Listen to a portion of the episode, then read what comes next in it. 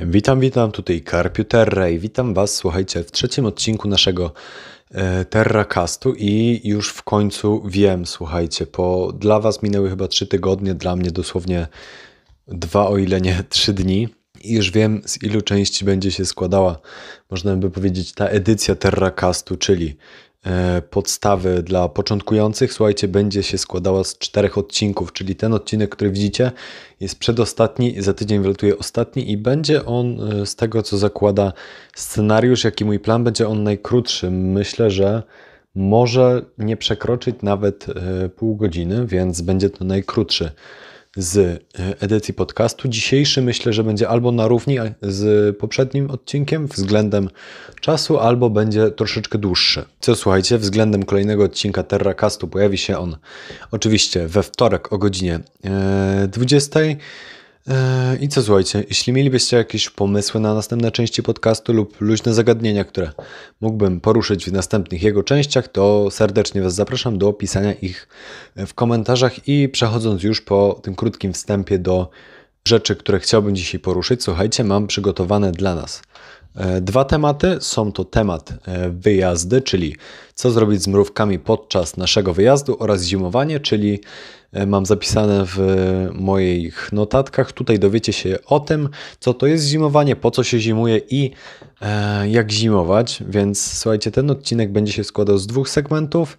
E, czemu? Miałby się, miał się składać z jednego, ale jakbym to zrobił z jednego, odcinek trwałby 10-15 minut i tak by to wyglądało, a ja bym jednak chciał utrzymać to ten typ podcastu, żeby ten odcinek był jednak trochę dłuższy, ale mam nadzieję, że E, nie wyjdziemy poza 40 minut. Tak jak wspominałem, myślę 30-40 minut powinien trwać ten podcast, a nawet e, śmiem twierdzić, że 30, 35. E, więc dobrze, teraz naprawdę to by było ze wstępu i przechodzimy do pierwszego zagadnienia w dzisiejszym filmie, czyli do zagadnień wyjazdów. Także słuchajcie, w naszym mrówczarskim, można by powiedzieć, bądź terrorystycznym życiu zawsze ale to zawsze w każdym przypadku przychodzi czas, gdzie e, musimy gdzieś wyjechać, na przykład na wakacje, bądź w jakieś inne miejsce na dłuższy okres e, czasu. I słuchajcie, w tym czasie nasze mrówki zostają u nas w domu.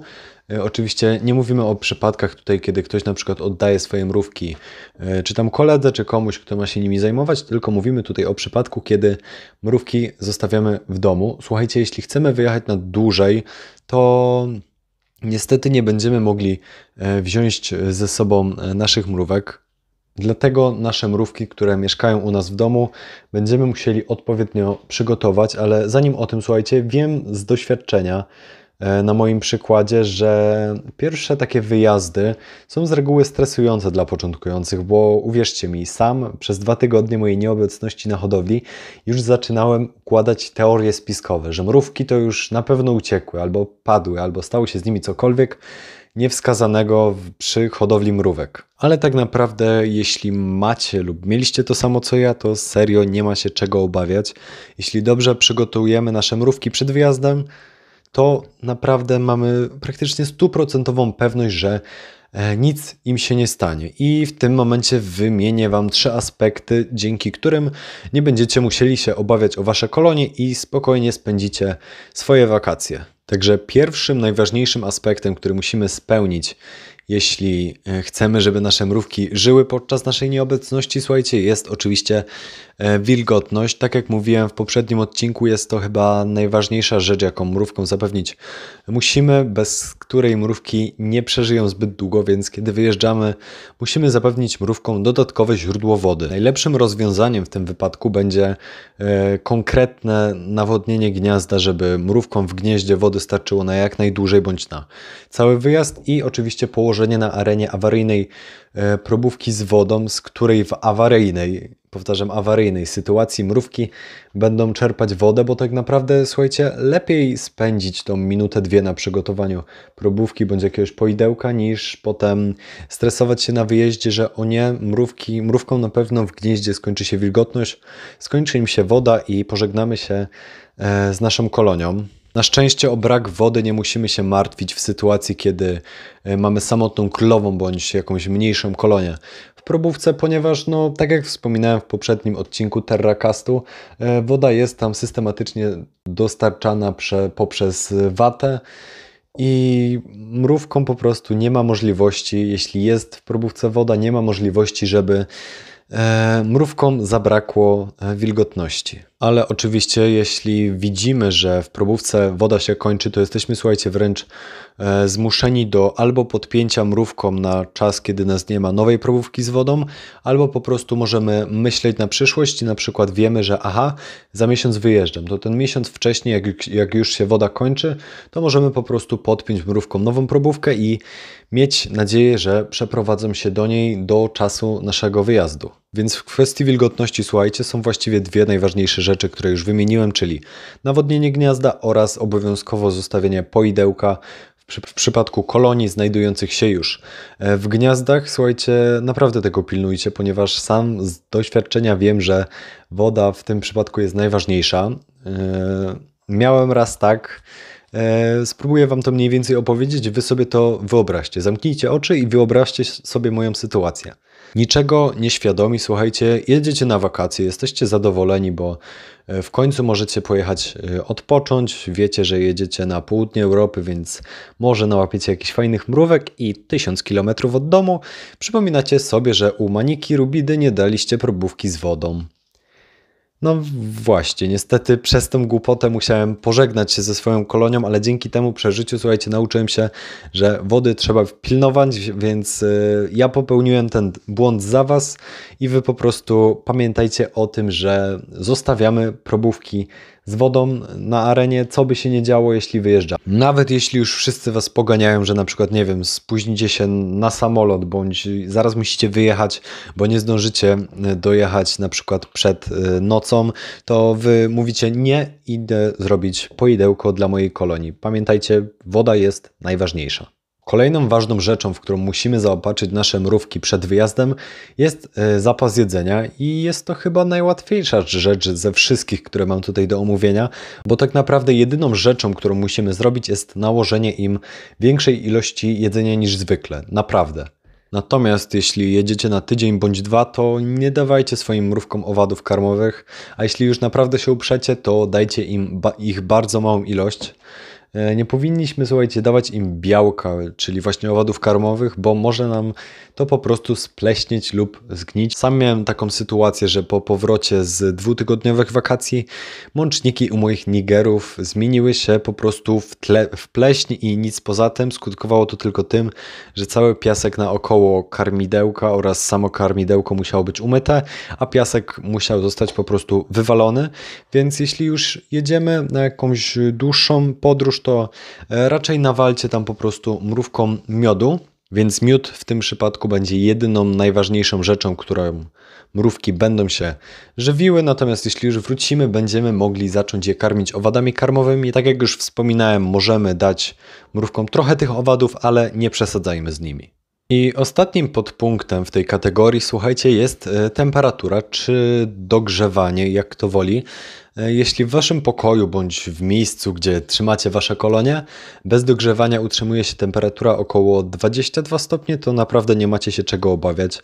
Najczęściej wyjeżdżamy, słuchajcie, na dłuższy czas w okresie wakacyjnym, w którym temperatury dochodzą na zewnątrz do około 30 stopni, więc siłą rzeczy nasz dom i pokój będą się również nagrzewać. Dlatego, jeśli mamy grzanie, u swoich mrówek na czas wyjazdu można je zmniejszyć lub całkowicie wyłączyć. Oczywiście grzanie stosujemy w większości u egzotyków, więc jeśli mamy, dajmy na to Lasius niger bądź inną mrówkę zamieszkującą Polskę, to słuchajcie, bez dogrzewania one sobie świetnie poradzą, bo tak na dobrą sprawę dogrzewania one w ogóle nie potrzebują. Przy takich nawet bardziej egzotycznych mrówkach, jak choćby Mesor barbarus czy Camponotus nicobarensis, słuchajcie, ja bym Wam radził wyłączyć grzanie, ponieważ e, tydzień czy dwa takiej troszeczkę niższej o parę stopni temperatury e, naprawdę nie ma możliwości, żeby coś się przez to stało takim koloniom.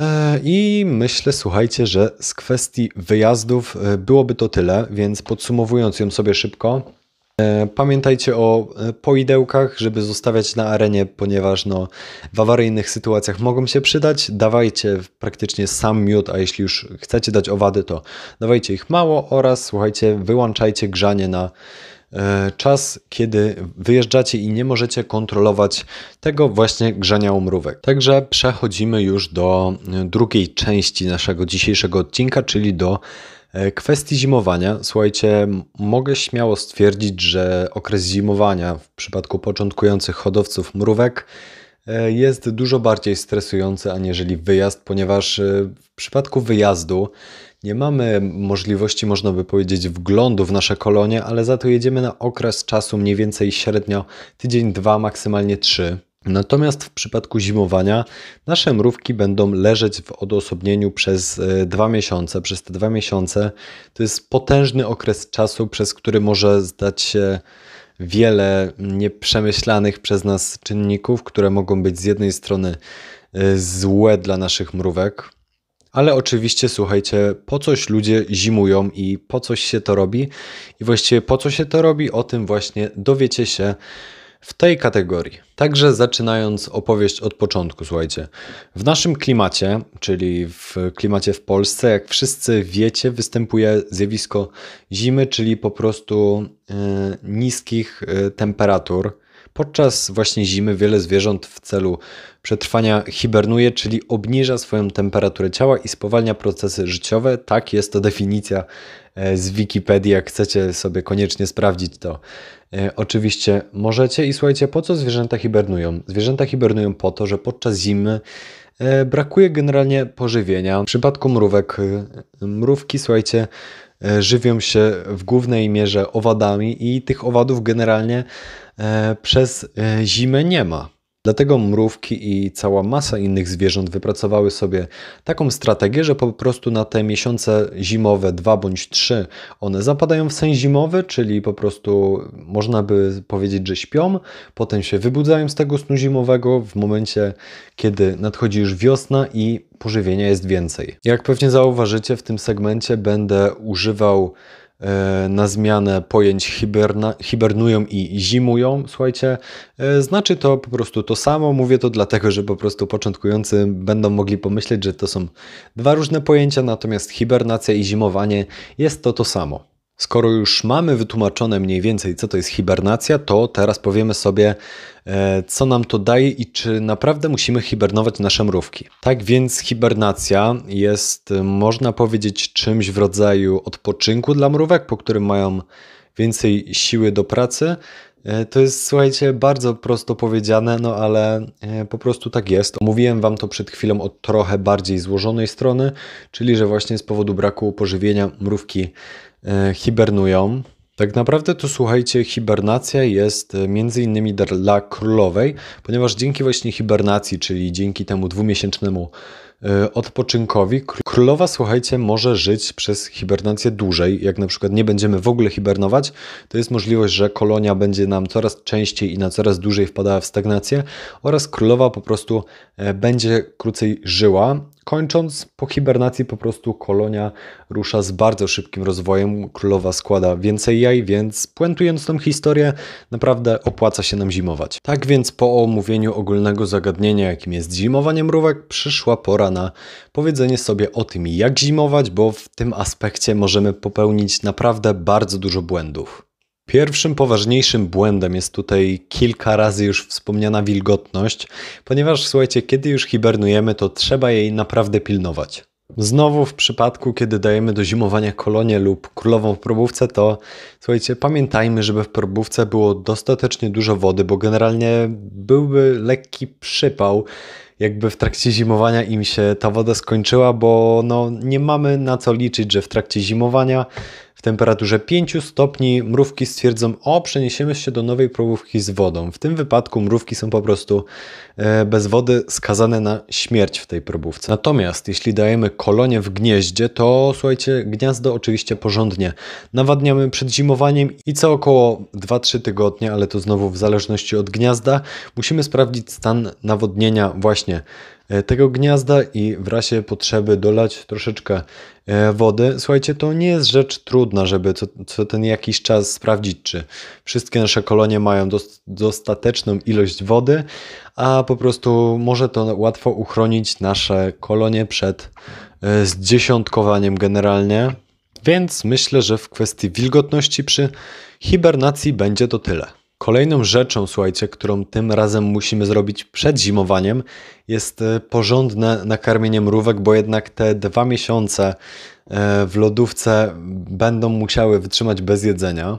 Czym najlepiej jest je nakarmić, spytacie? Otóż najlepiej będzie jak około tydzień bądź dwa przed planowaną hibernacją przestaniemy podawać mrówkom białko, czyli owady karmowe, a zaczniemy je karmić dużymi ilościami miodu tak, żeby na arenie lub w probówce cały czas miały możliwość napicia się e, właśnie miodu. Słuchajcie, karmimy je dużymi ilościami miodu, żeby po prostu były tak napchane, że podczas zimowania nawet im przez myśl nie przejdzie, że są głodne, a tak z bardziej profesjonalnej strony po prostu karmimy je e, tak jak możemy, żeby e, mrówkom, słuchajcie, nie zabrakło energii, ponieważ przez właśnie metabolizowanie tych dużych ilości miodu są w stanie wytrzymać te dwa miesiące, więc e, tak jak wspomniałem, około tydzień przed hibernacją odkładamy wszelkie owady karmowe i karmimy tylko miodem. Ale oczywiście nie robimy tego na takiej zasadzie, że na przykład damy im tam na podstawce trochę miodu, po trzech dniach się on skończy, a do hibernacji został jeszcze tydzień, to no okej, okay, bo tam się już nie najadły. Nie, słuchajcie.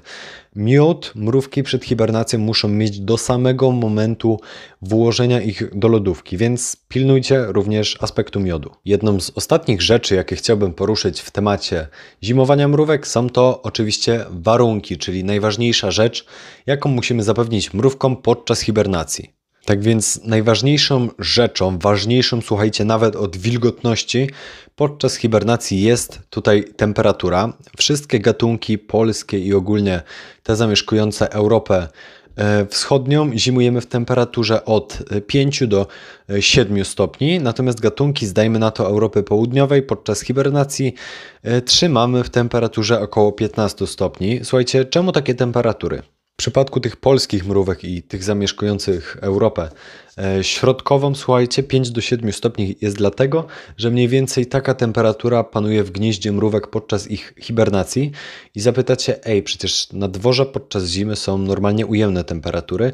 Teoretycznie tak, ale z drugiej strony mrówki zakopane są kilkadziesiąt centymetrów pod ziemią i w tamtym miejscu właśnie zimują. Dlatego właśnie w centrum gniazda, słuchajcie, jest zawsze wyższa temperatura i w sztucznych warunkach, jeśli chcemy sztucznie hibernować mrówki, to właśnie ta temperatura od 5 do 7 stopni będzie dla nich idealna. Natomiast przecież powiedziałem o gatunkach z Europy Południowej, y, które zimujemy w temperaturze 15 stopni, ponieważ i tutaj odpowiedź jest bardzo prosta. Na południe Europy panują zwyczajnie, można by powiedzieć, że łagodniejsze zimy. Podczas zimy są wyższe temperatury, właśnie w przedziale 10-15 stopni, więc 15 stopni to jest takie optimum, które możemy osiągnąć. Może być oczywiście troszkę wyższa, troszkę niższa, ale żeby oscylowało to mniej więcej w przypadku tych mrówek y, w granicy granicach 15 stopni. W takim razie wiemy już, jakiej temperatury wymagają mrówki, a co z miejscem, gdzie właściwie mają przetrwać to zimowanie.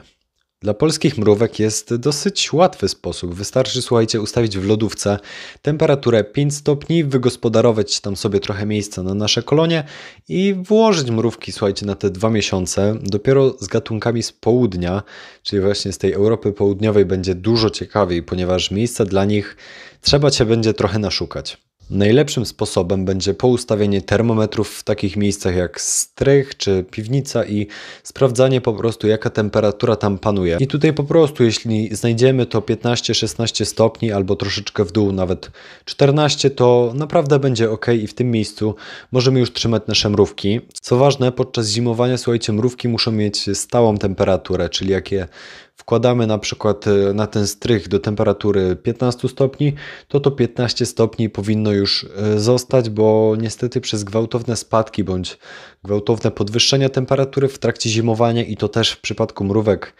e, z Polski, słuchajcie, może być to po prostu dla tych owadów zabójcze.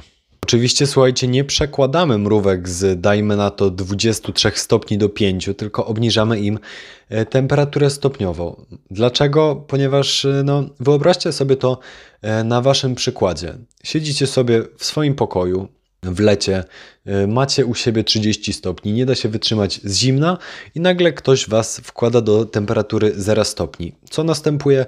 Oczywiście szok termiczny, który w przypadku ludzi, który Wam opisałem, jak i dla mrówek może być, słuchajcie, e, niezbyt generalnie dobry dla zdrowia, dlatego w przypadku hibernacji mrówek temperaturę obniżamy stopniowo. Czyli na przykład tydzień przed zimowaniem przekładamy mrówki z półki bądź regału choćby na parapet, gdzie już temperatura temperatura powinna spaść o te 2-3 stopnie. Trzy dni później przekładamy nasze mrówki na strych, do piwnicy lub po prostu do miejsca, gdzie będą one miały temperaturę w przedziale 10-15 stopni.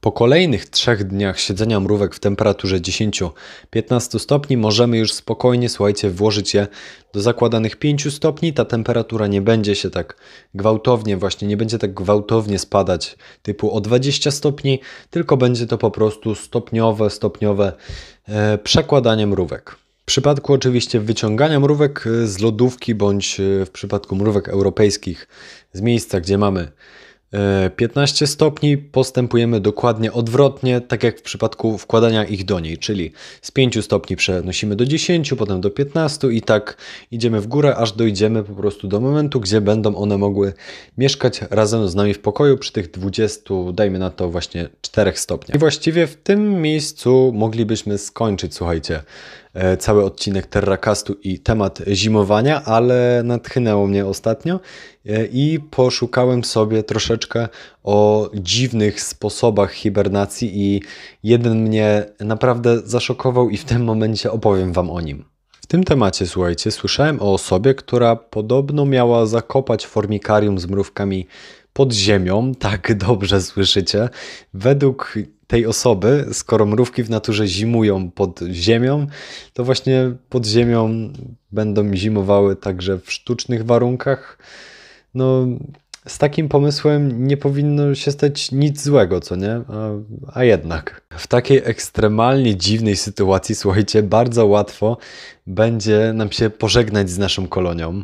Po pierwsze, nie mamy możliwości w takim przypadku kontrolowania temperatury na zewnątrz. Oznacza to, że gdy temperatura w miejscu, gdzie przypadkiem zakopiemy podczas hibernacji nasze mrówki, spadnie poniżej zera, to nasza kolonia jest już martwa. I po drugie, podczas zimy, słuchajcie, ziemia jest wilgotna, co oznacza, że trudniej powietrze dociera przez nią do jej głębszych warstw i teoretycznie może się stać tak, że mrówki uduszą się kilkanaście centymetrów pod ziemią w swoim własnym formikarium. Niestety nie udało mi się znaleźć informacji na e, ten temat, czy ta osoba to zrobiła, czy to jest tylko tak napisane, czy na przykład jeśli już to zrobiła, to czy te mrówki przeżyły tę hibernację, więc jeśli bylibyście tego ciekawi, to zachęcam Was do poszukania informacji na ten temat w internecie. Jeśli coś znajdziecie, podeślijcie w komentarzu, bo również jestem tego ciekaw. Więc jak widzicie, głupota ludzka nie zna granic, więc naprawdę przestrzegam Was. Nie eksperymentujcie tego typu rzeczy kosztem jakichkolwiek zwierząt.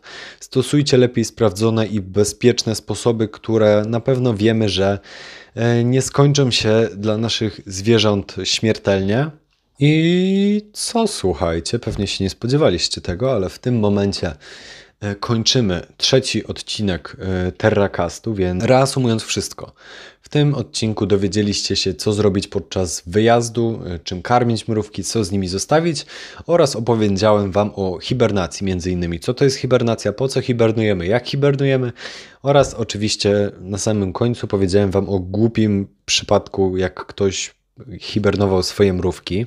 Jeśli dzisiejszy epizod Terracastu Wam się spodobał, oczywiście zachęcam do zostawienia łapki w górę i jeśli mielibyście, słuchajcie, jakieś ciekawe tematy na całe podcasty, jak i po prostu jakieś luźne wątki, które chcecie, żebym poruszył w następnej części właśnie Terracastu, to zachęcam Was bardzo gorąco do e, pisania w komentarzach, bo po prostu jeśli format ten będzie cieszył się zainteresowaniem, Wy będziecie pisać dużo pomysłów, to siłą rzeczy odcinków Terracastu będzie więcej.